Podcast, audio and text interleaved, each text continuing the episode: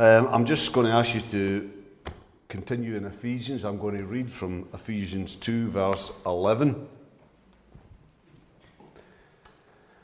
where Paul says, Therefore, remember that formerly you who are, are Gentiles by birth and called uncircumcised by those who call themselves the circumcision, that done in the body by the hands of men.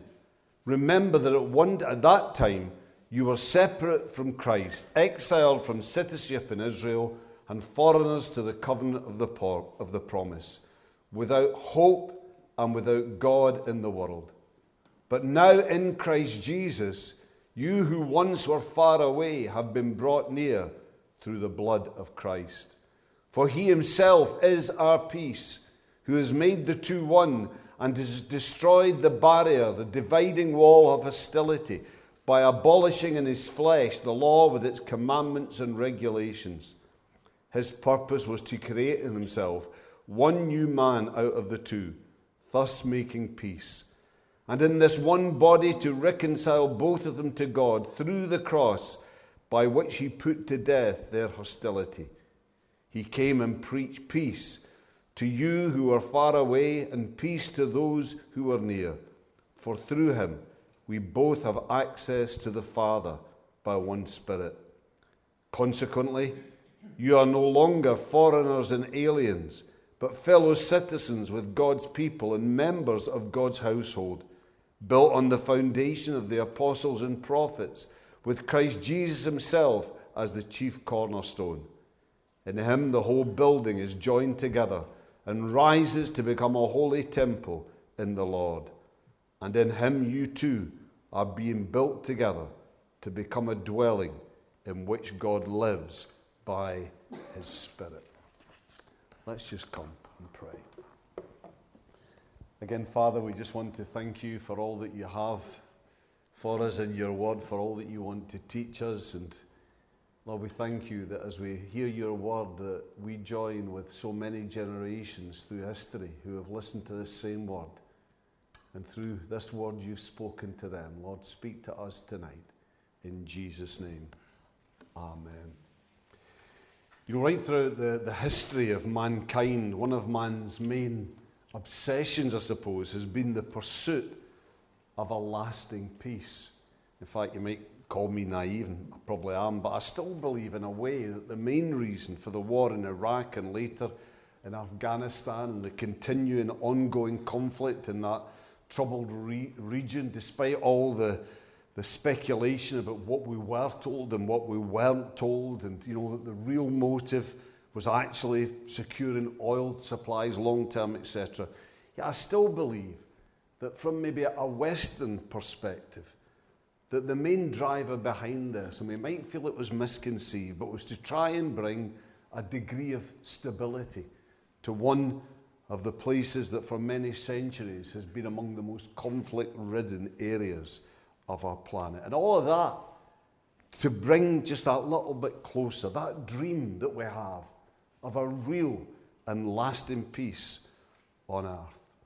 Well, let me be something now that I quite enjoy being a killjoy, because that's a dream that has led to countless broken hearts during our human history. And let me just share with you a statistic, a quote, and a, and a spiritual truth that all relate to this. The statistic I found in a book by Warren Wiersbe, and that is that from 1500, 1500 BC to AD 850, there were 7,500 eternal covenants agreed upon between various nations.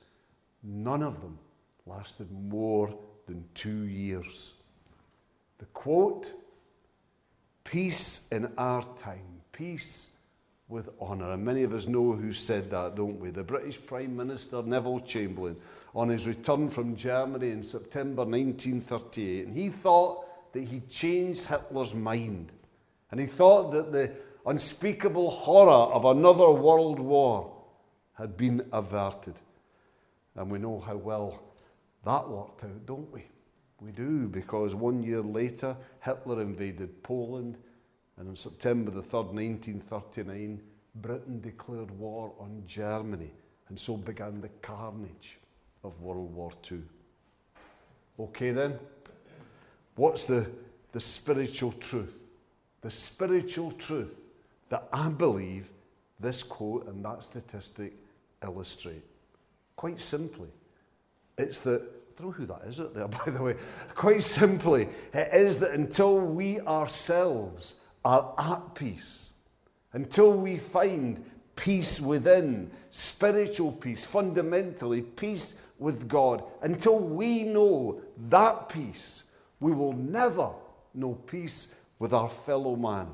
And we'll never know peace in our relationships at all sorts of various levels in life. And that's the truth that the passage that we're looking at tonight focuses in on. For in the previous 10 verses of chapter 2, the main emphasis there was man's separation, man's alienation from God because of our sin, and then God's remedy for this in Jesus. In these verses, though, tonight, although this, this still finds something of a mention, verse 16 talks of God's purpose to reconcile both of them to God through the cross, yet here the emphasis shifts to look at the kind of problems in human relationships that this basic separation from God within then leads to. And how God has dealt with this also, how He's dealt with this too in Jesus Christ. But in this passage, because of, of when and who this was written to, Paul approaches all of this in terms of the relationship, or rather, previous lack of relationship between Jews and Gentiles. And that can maybe for some of us make all this seem a bit remote. Because you see, situated where we are at now, historically, culturally, etc., well, problems between Jews and Gentiles, non Jews, well, they're not really a big thing for us, are they, in terms of our day to day life here in Hamilton around? But you know, we do still have problems, don't we? We do problems with people we work with, problems with neighbours we live beside, problems with friends, problems with people out there. And in addition to all that, in our world, there's no shortage of tension and even violence caused by racial, religious, social, economic division, and we could add and go on and on. So, what I want to suggest, and what I'm going to go on and try to demonstrate, is that all of these problems in human relationships arise out of the same basic root of a lack of or faults in our relationship with God. So don't let the details here put you off because, as I, I believe you'll soon see, the underlying problem here is very much, very much applicable to us. Anyway, let's, let's begin by looking at what we once were outside of Jesus. What we once were. And that is separated from God and therefore separated from one another. Now, as Paul's concern was about how this worked its way out in the, the relationship between Jews and Gentiles, then, then let me just share with you some comments from William Barclay that I think helped to give something, a wee bit of an insight into just how hostile this relationship actually was. And this is what he says He says, The Jews had an immense contempt for the Gentile. The Gentiles, the, Jew, the Jews said, the, sorry, the Jews said that the Gentiles were created by God to be fuel for the fires of hell. God, they said, loved only Israel out of all the nations that he had made. It was not even lawful to render help to a Gentile mother in her hour of sorest need, for that would be, it was said, simply to be to bring another Gentile into the world. Until Christ came, the Gentiles were an object of contempt to the Jews. The barrier between them was absolute. If a Jewish boy married a Gentile girl, or if a Jewish girl married a Gentile boy, the funeral of that Jewish boy or girl was carried out. Such contact with a Gentile was the equivalent of death kind of makes today's national rivalries and football rivalries seem a bit warm and friendly by comparison.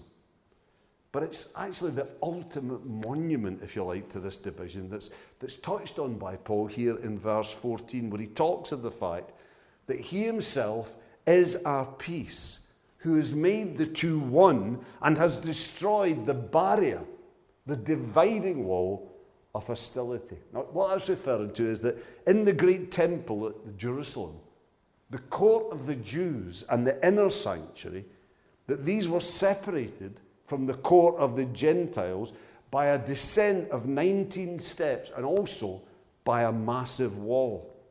And if this wasn't off putting and off having to crane your necks just to even see the temple, then how about this sign that was displayed there on that wall? No foreigner may enter the barricade which surrounds the sanctuary and enclosure. Anyone who is caught doing so will have himself to blame for his ensuing death.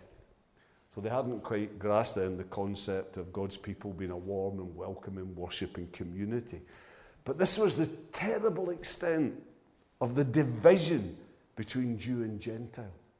And what made that even more terrible was that this was a division based on a perverse misunderstanding, distortion of God's word and truth, fueled as is usually almost always the case by that root of sin, by, by our human pride. Because you see, the truth is that God had called the Jews to be his people. And the truth is that he had shared his love with them in a special way. Plus, he had expressed his will for them to live holy lives, lives that are separate from sin, and he gave them the law to help that to happen. Tragically, though, so much of this the Jews forgot or chose to ignore. And what they focused on, what was their main emphasis, emphasis was that they were special to God. That was where their, their hearing started and ended. And so, puffed up with pride, they then looked with disgust on everyone else. But how, how different this was, how very different from God's intention. His intention for the Jews that spelled out for us by the prophet Isaiah in Isaiah 49 6. He says there, I will also make you, that is Israel, my people, I will make you a light to the Gentiles, that you may bring my salvation to the ends of the earth. You see, it, it was God's purpose for Israel then. That by their life, that, that by their light, by being God's separate people, that by their holiness, that they should draw the nations to the God who made them different. That they should show them then his love. Instead, by their attitude, by the cold and exclusive way they lived out the law, they turned all of this, the whole thing, on its head, and they actually drove the nations away from God. So, this division then was caused because God's people were actually out of touch, though they didn't know it, out of relationship with God. With the result being that the Gentiles, the vast population, majority of the population before the coming of Jesus, they were left helpless. They were left in the terrible situation that's outlined there for us in verse 12. Remember, Paul says, that at that time you were separate from Christ, excluded from citizenship in Israel, and foreigners to the covenant of the promise, without hope and without God in the world. So the Gentiles then, and this is true for us, for everyone before we come to Jesus, they were without Christ. That is, they were without any prospect of a relationship with the Christ, the Messiah, and so with no real hope, seemingly, of spiritual rescue. They were excluded from citizenship in Israel and foreigners to the covenant of hope. That is, they were outside of the kind of relationship that even Israel had with God. That is, a people who are living under his rule and benefiting from his care and his promises. And finally, they were without hope and without God in the world. They were hopeless. Because although God had a hope planned for them in Jesus, they were ignorant of it. They were hopeless. And hopelessness really was the, the defining quality of society in the ancient world before Jesus Christ as it is today in our world that has rejected God and the hope he brings. And they were, finally, they were without God. Without God. Not that there were any lack of gods in that ancient world, but they had no knowledge, no relationship with the true, the living God. And you know, for this, the Gentiles, everyone, are in part culpable. They just can't blame the Jews for all of this. Because you see, as Paul makes clear in Romans chapter 1, there is evidence around to be seen in abundance in this created world around us, evidence that points to God. So the Jews take the blame for failing in their responsibility to point the way. But don't, that doesn't let anyone off the hook. All around us, there is evidence of God's handiwork. And as people choose to ignore this, as people choose to misinterpret it, as people try to distort evidence to avoid it, this leaves us standing without excuse and without God. That was the tragic situation of the Gentiles, and that's the tragic situation of anybody today who doesn't have a living faith relationship with God through Jesus Christ. And the Jews didn't do anything. They didn't want to do anything about this. In fact, they were so out of touch with the heartbeat of God that they were actually unable. They couldn't see, spiritually blind. So that is what we once were outside of Jesus, separated. Separated from God, separated from His life, separated from His love, separated from any hope because of our sin and pride. And because of that, separated from one another. Because we're broken inside, unable to live at peace, unable to live in harmony with one another. And in our human weakness and frailty, there's absolutely nothing we can do about this. But let's move on to look at what God has done. What God has done through Jesus, and that is reconciliation. And you see, that's what God does. He reconciles us. First, He reconciles us to Himself, and that then gives us the resources we need to be able to be reconciled and to live in relationship with one another. And He does this by dealing with that sin that separates us from a holy God, as verse 13 tells us. But now in Jesus Christ, you who once were far away have been brought near through the blood of Christ. And verse 16 takes it on and develops it a stage further when it talks of God's desire in this one body to reconcile both of them to God through the cross.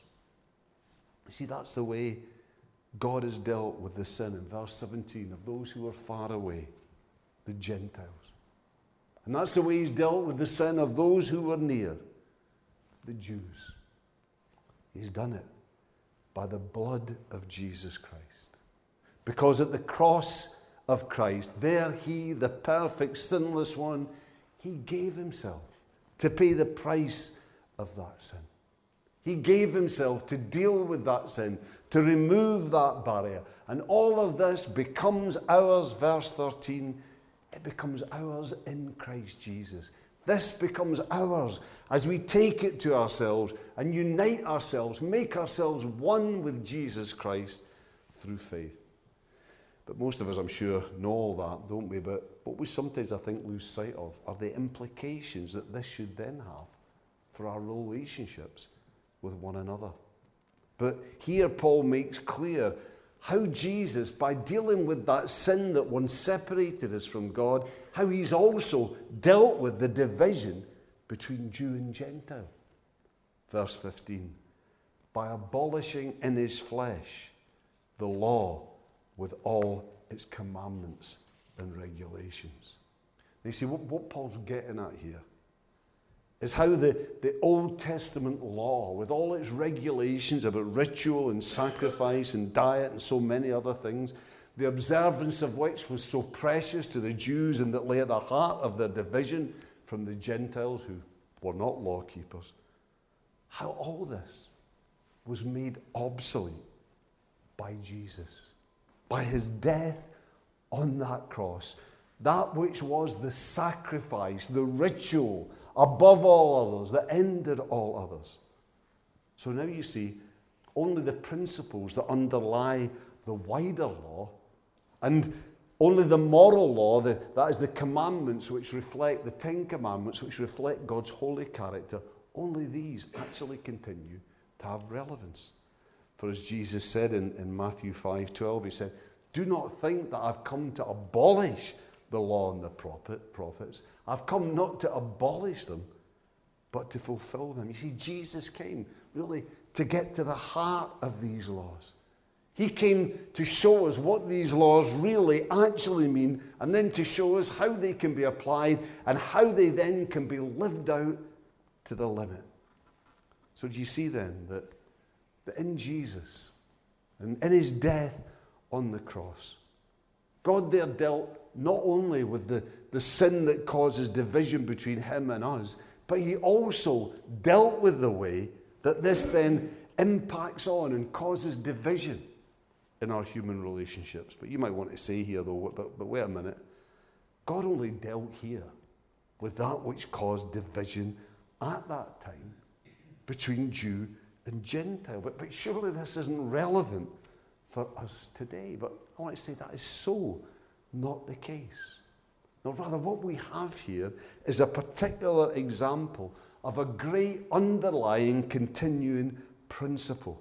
And that is that when we come in faith to God through Jesus Christ, what God then does inside us, spiritually, within us, that obliterates any divisions there are between us. And Paul makes this you know, crystal clear elsewhere in the New Testament, most notably in the famous verse in, Gal- in Galatians, Galatians 3:23. He says, "There is neither Jew nor Greek, slave nor free, male nor female, for you are one in Christ Jesus." And we're going to now look at this in a little bit more detail, what that means as we finish now by looking at what we've now become in Jesus Christ. And that is united. That what we now have together in Jesus, that means that every other division between men is dealt with and seen as comparatively meaningless. For verse 16 here tells us that this was God's purpose to create one new man out of the two. And then a little bit later, Paul goes on to really paint a kind of picture of, of what all of this means in our experience. Verse 19, he says, Consequently, you are no longer foreigners and aliens, but fellow citizens with God's people and members of God's household, built on the foundation of the apostles and prophets, with Christ Jesus himself as the chief cornerstone. In him, the whole building is joined together and rises to become a holy temple to the Lord. And in him, you too are being built to become a dwelling in which God lives by his Spirit. And you know what a beautiful picture this is. That once, as Gentiles, we were excluded from God's kingdom. Once we were without God and without hope. But now, we're not only citizens in God's kingdom, we are members of His family. We're part of His household. That's the quality of relationship we've been brought into through Jesus. But as God's new and God's united people, we then need a new temple to worship in. And what a familiar idea, concept that would be to the Ephesians who received this letter and to the first century Jews. For the Jews, they had their, their great temple in Jerusalem. That temple where God had once dwelt in the inner sanctuary until their repeated sin led him to remove his glory. And in Ephesus, where this letter was first written to, there was one of the seven wonders there of the ancient world the great temple of Artemis, dedicated to the goddess Diana a temple that in size actually dwarfed the Parthenon in Athens. A temple who is estimated could hold 50,000 people. And yet, you know, the reality was that neither of these temples really knew anything of the presence of the living God. Imagine then the surprise for these people who've been brought up in, in this kind of context to then hear Paul's words here where he says, You are now God's temple. And more than that, in you by his Spirit, the living God now dwells because God lives no more in temples, in special places. God now lives in a special people, in their hearts. It's incredible, isn't it? That people who once had been divided by walls of their own making are now to be formed by God as He works within them, in their lives, by His Spirit, to be formed by God together into the spiritual walls of His new temple, the worship center, if you like, of the living God. That's a tremendous picture of what God does with His people, united in Christ. But there's one or two important points here connected to this that, that I do think we, we need to take note of. And that is first, we can only be truly united and we can only grow together. First of all, verse 20, as the apostle and prophets are our foundation stone. That is, as our lives and our life together is based on the Word of God given by the apostles and prophets.